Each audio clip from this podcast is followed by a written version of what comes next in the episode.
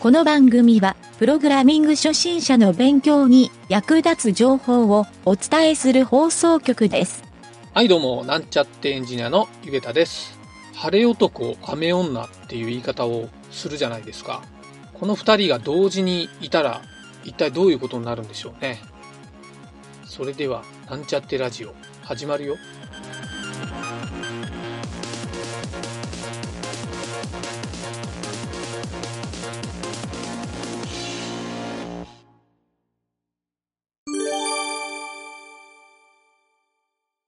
はい、それではプログラミングレッスンの CSS 編に行きたいと思います。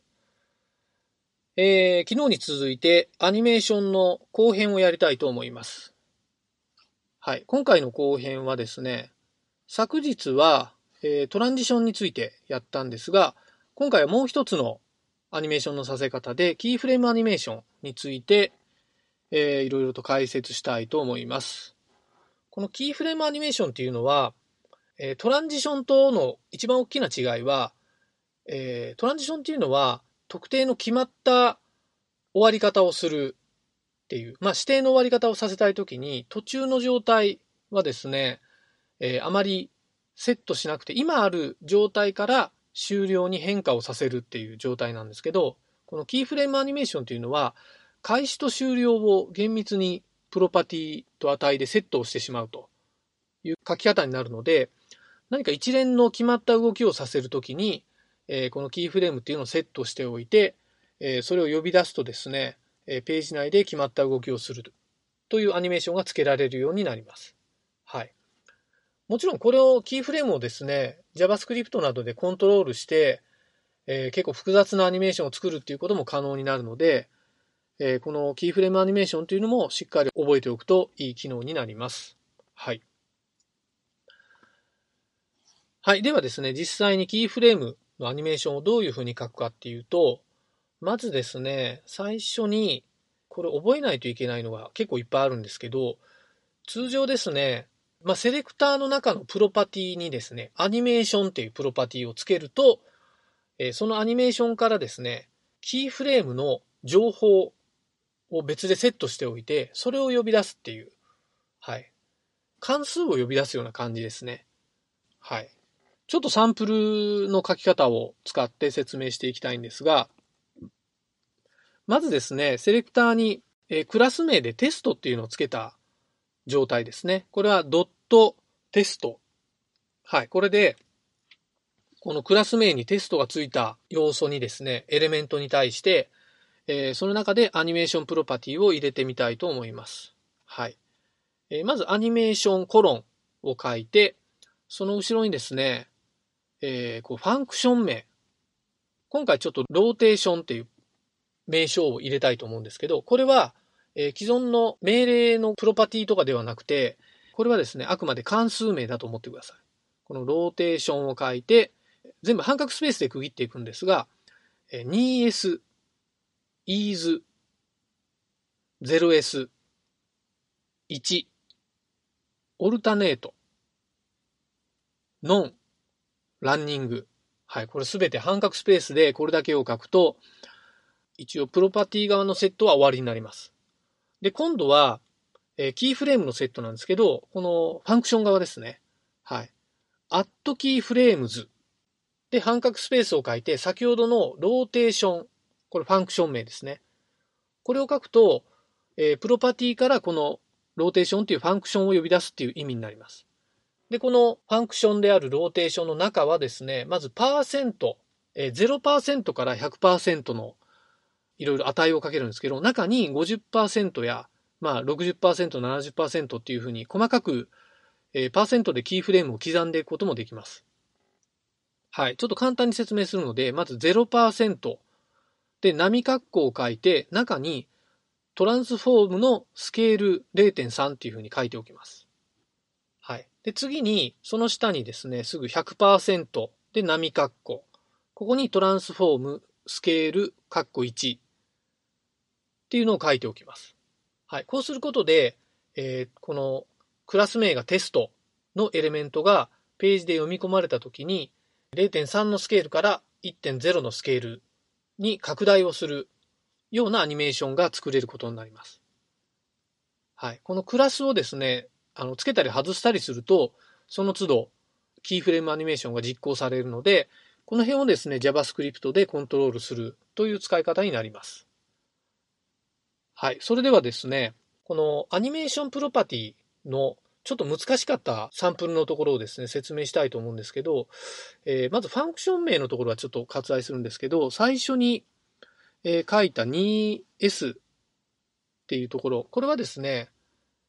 えー、トランジションのところでもやったデュレーションですね。はい。2秒間かけてアニメーションするときに 2S。はい。0.5秒のときは、えー、500ms ですね。0.5ミリセカンド。はい。っていう書き方をすると、ここで時間のコントロールができます。はい、この2秒に対して、先ほどのキーフレームの中の何パーセント部分で、えー、どういった状態のプロパティになるかっていうのをセットするというところで覚えておきましょう。はい。で、次のですね、ease は、これも前回説明したのと一緒なんですけど、えー、ease linear, ease in, ease out, ease in out はい。こういった命令を書いてですね、まあ、ゆっくり開始して早く終わったり、その逆に早くスタートしてゆっくり終わったり、えー、まあ、緩急をつける状態ですね。はい。まあ、タイミングファンクションという言い方をするんですが、はい。これが、えー、書けます。あとですね、0S って言ったのは、これも前回説明したのと一緒で、ディレイの状態ですね。えー、何秒ぐらい遅らせてアニメーションをスタートさせるかっていうのが書けます。はい。えー、次にですね、えっ、ー、と、これはキーフレーム特有なんですけど、アニメーション回数っていう、イテレーションカウントっていうところに、サンプルでは1っていう値を入れたんですが、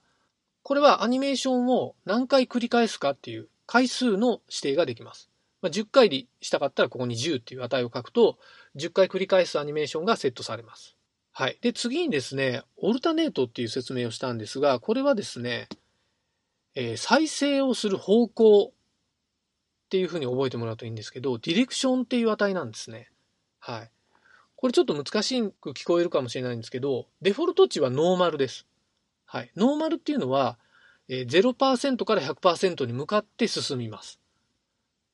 はい。ここにですね、リバースっていう書き方があって、リバースはですね、100%から0%の方に、まあ、逆再生になる感じですね。はい。で、今回サンプルで言ったオルタネイトっていうのは、0から100に行ってまた0に戻るっていうアニメーションです。はい。アニメーションのですね、回数を1にしておくと、スタートして終了してまたスタートに戻るような風になるんですけど、このアニメーション回数をですね、えー、複数セットしたり、まあ、無限ループの状態にするときには、必ず、えー、このオルタネートにしておいた方が便利になる時も多いので、えこれは覚えておくといいと思います。はい。で、ちょっとその組み合わせなんですけど、オルタネイトリバースっていう書き方もあって、これは100%から0%に行って100%で終わると。そういった書き方もできます。はい。ちょっとこのディレクションっていう考え方使ってみないとなかなか難しいかもしれないので、えー、アニメーションのですね、再生方向をコントロールするっていうふうに覚えておくといいと思います。はい。で、次がですね、ちょっとなんていう言い方をしたんですけど、えー、フィルモードって言われてるアニメーションが終了した時にどういう状態にしておくかっていう、この設定があってですね、まあ、NONE って書く、このなんていう状態はデフォルト値なんですけど、まあ、終了した後何もしないっていう状態ですね。はい。他にどういう風な書き方があるかというと、フォワードっていう書き方があって、これはですね、キーフレームの、まあ、いわゆる100%の状態をそのままキープした状態になります。はい。アニメーションが終了した時ですね。はい。あと、バックワードっていう書き方にすると、これはですね、キーフレームを終了した後キーフレームが0の状態になります。はい。で、おそらく結構よく使うのが、ボースっていう使い方があって、このボースっていうのは、えー、まあ、両方っていう意味のボースなんですけど、終了した状態を始めでも終了でもいいので保持するっていうことになります。はい。これはですね、本当にアニメーションによってどれが正解っていうのが、まあ、変わってくるので、え使ってみて値を決めてもらうのがいいかなと思います。はい。で、最後に、実はランニングっていうサンプルを言ったのは、これは、実はアニメーションをですね、えー、一時停止したり、まあ、あの、動作をさせたりするプロパティになってるんですね。はい。なので、このアニランニングの状態を、えー、切り替えて、えー、ストップにすると、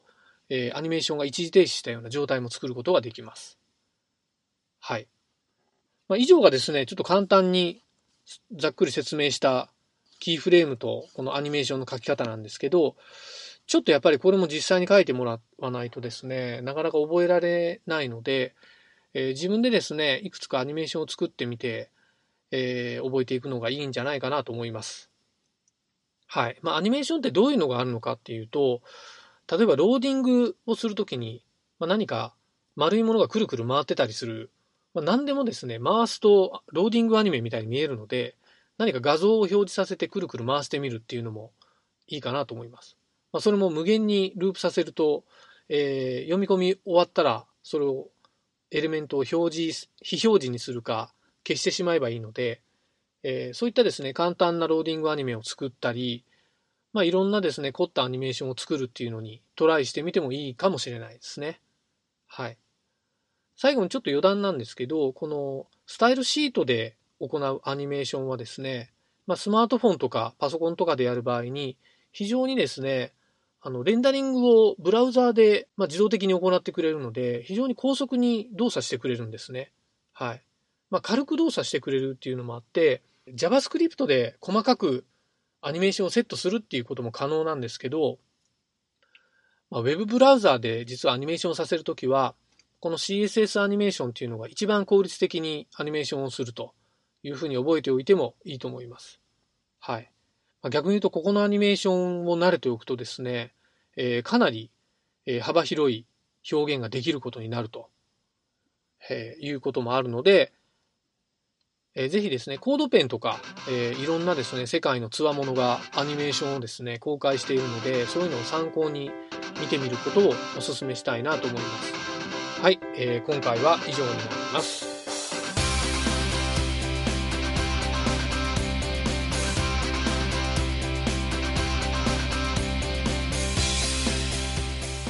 番組ホームページは http コロンスラッシュスラッシュ